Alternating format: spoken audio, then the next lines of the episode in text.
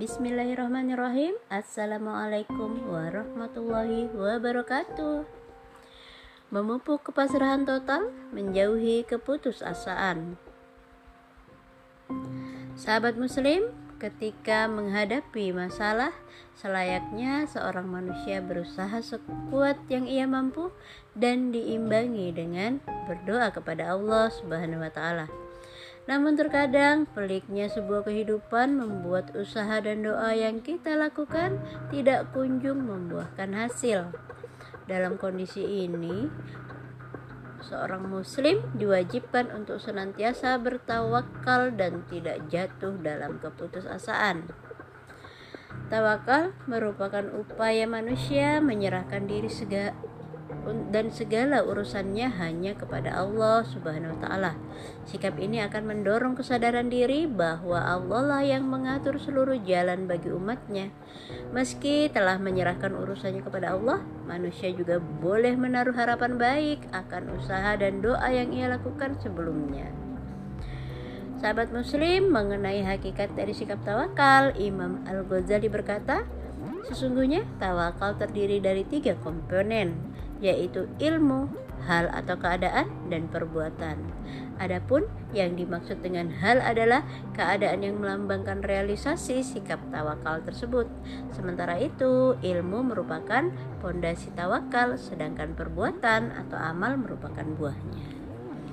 Tawakal merupakan bentuk implikasi langsung dari keimanan yang dimiliki seseorang. Karena itulah, jika seorang muslim memiliki sifat tawakal, maka bisa dilihat berapa besar keimanan dan keyakinan akan Tuhannya. Seperti yang telah disebutkan sebelumnya, bahwa tawakal adalah suatu sikap terpuji di mana seseorang menyandarkan hati kepada Allah Subhanahu wa taala untuk meraih berbagai manfaat kebaikan dan menghindarkan berbagai bahaya baik dalam urusan dunia maupun akhirat. Sahabat muslim, setiap umat manusia harus meyakini bahwa tidak ada yang memberi, menghalangi, mendatangkan bahaya maupun manfaat kecuali Allah Subhanahu wa taala. Jikapun sedang mengalami kegagalan atas usaha dan doa, tawakal mencetak kesadaran muslim terhadap sikap berbaik sangka kepada Allah Subhanahu wa taala. Yakinlah bahwa Allah Maha Tahu yang terbaik untuk memberikan dan menolak permintaan seorang hamba. Nah, secara psikologis, tawakal akan menjadi obat penenang agar tidak mudah depresi dan stres. Seorang yang selalu menghadapi kegagalan akan mudah jatuh dalam penyakit stres yang dapat mempengaruhi kesehatan fisik. Tanpa tawakal, seseorang menjadi mudah putus asa. Sementara tawakal bukan sikap pasif, tetapi selalu aktif berusaha karena Allah Subhanahu wa taala sedang menimpa keimanan dan ikhtiar seorang hamba. Karena itulah umat Islam harus selalu memupuk sikap tawakal dalam kehidupan ini. Ada beberapa manfaat dari sikap tawakal. Yang pertama, bisa menguatkan keimanan tentang kehadiran Tuhan dimanapun dan dalam masalah apapun. Kehadiran ini menjadi penting agar manusia tidak selalu merasa sendiri, baik dalam keadaan suka maupun duka. Yang kedua, mendidik manusia untuk selalu beradaptasi dengan situasi. Orang yang mempunyai sikap tawakal akan mudah beradaptasi dan menyerah dengan keadaan. Tawakal selalu mengedepankan sikap prasangka baik terhadap takdir Allah Subhanahu wa taala. Karenanya seseorang akan selalu berusaha tanpa henti untuk mencapai tujuannya. Yang ketiga, selalu memupuk semangat dalam bekerja. Seseorang yang tawakal selalu menekankan pada proses yang baik dengan hasil yang diserahkan kepada Allah Subhanahu wa taala. Apapun hasilnya adalah hal terbaik yang akan diberikan kepadanya. Namun tugas manusia adalah selalu berusaha untuk melakukan yang terbaik. Kemudian yang keempat, tidak jatuh dalam putus asa. Nah, seseorang yang mempunyai sikap tawakal akan jauh dari sikap putus asa. Sikap putus asa akan menimbulkan penyakit mental, depresi, dan stres. Pengaruh mental ini juga akan berdampak pada kesehatan fisik seseorang. Rasulullah Shallallahu Alaihi Wasallam memberikan nasihat, semangatlah kalian terhadap hal-hal yang bermanfaat bagi kalian dan mohonlah pertolongan kepada Allah Subhanahu Wa Taala. Hadis riwayat Imam Muslim. Usaha dan doa adalah iringan terbaik dalam diri umat Islam. Selanjutnya, paket itu harus dilengkapi dengan sikap tawakal yang menjadikan seorang muslim kuat secara spiritual dan mental.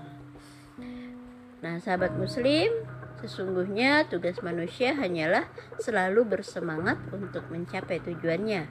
Bahkan seorang rasul pun bisa tidak dikabulkan permintaannya jika tidak dikehendaki oleh Allah Subhanahu wa taala. Rasulullah pernah memohon agar paman tercintanya masuk Islam.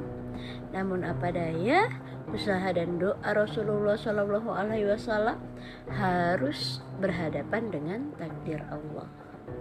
Karena itulah kita harus bersemangat dalam berusaha, husukkan doa dan sempurnakan dengan sikap tawakal untuk menerima hati ter- hal terbaik yang Allah berikan. Sahabat Muslim, bagaimana sih hati yang tawakal itu? Disebutkan bahwa hati yang tawakal itu adalah seperti hati burung. Hati burung itu penuh tawakal dan rasa takut. Hati burung juga dikenal lemah lembut, sangat tinggi tawakalnya dan rasa takutnya pada Allah. Inilah hati yang dikatakan sebagai hatinya penduduk surga. Masya Allah. Nah, sahabat muslim, dari Abu Hurairah radhiyallahu anhu, Nabi Shallallahu Alaihi Wasallam bersabda, "Yadkhulul jannata aqwamun afidatuhum mithlu afidatit toiri." Akan masuk surga suatu kaum yang hati mereka seperti hati burung.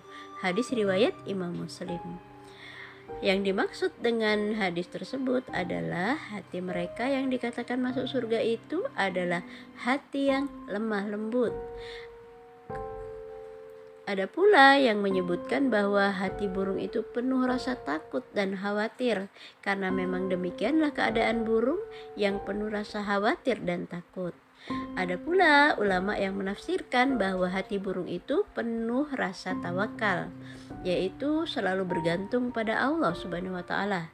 Demikian beragam pendapat yang disebutkan oleh Imam An-Nawawi rahimahullah dalam syarh Sahih Muslim. Kemudian orang yang punya rasa takut yang tinggi kepada Allah, itulah yang disebutkan dalam surah Fatir ayat dua puluh delapan. Allah Subhanahu wa taala berfirman, "A'udzubillahi minasyaitonirrajim. Bismillahirrahmanirrahim. Innama yakhsyallahi min ibadihil ulama." Sesungguhnya yang paling takut pada Allah adalah ulama. Begitu pula hadis yang hati yang penuh tawakal digambarkan sebagai keadaan burung pada hadis lainnya. Dari Umar bin Khattab radhiyallahu anhu, dia berkata bahwa Rasulullah Shallallahu alaihi wasallam bersabda, "Lau annakum kuntum tawakkaluna 'ala Allah haqqa tawakkulih, la ruziqtum kama turzaqut tayru ta'du himasan wa taruhu bitonan." Seandainya kalian benar-benar bertawakal pada Allah, tentu kalian akan diberi rizki sebagaimana burung diberi rizki. Ia pergi di pagi hari dalam keadaan lapar dan kembali di sore hari dalam keadaan kenyang. Hadis riwayat Imam At-Tirmizi. Hadis ini sekaligus menunjukkan bahwa yang disebut tawakal berarti melakukan usaha, bukan sekedar menyandarkan diri pada Allah Subhanahu wa taala. Karena burung saja pergi di pagi hari untuk mengais rezeki, maka tentu manusia yang berakal akan melakukan usaha, bukan sekedar bertopang dagu menunggu rezeki turun dari langit.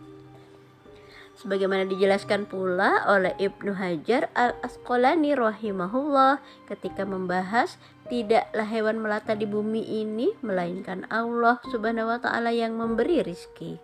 Lantas beliau berkata, bukanlah yang dimaksud meninggalkan sebab lalu berpangku tangan pada makhluk lain supaya bisa mendapatkan rezeki. Sikap malas-malasan seperti ini yang enggan berusaha bertolak belakang dengan maksud tawakal. Imam Ahmad pernah ditanya mengenai seseorang yang cuma mau duduk-duduk saja di rumahnya atau hanya berdiam di masjid. Ia berkata, aku tidak mau bekerja sedikit pun dan hanya mau menunggu sampai rezekiku datang. Imam Ahmad pun berkata, orang ini benar-benar bodoh.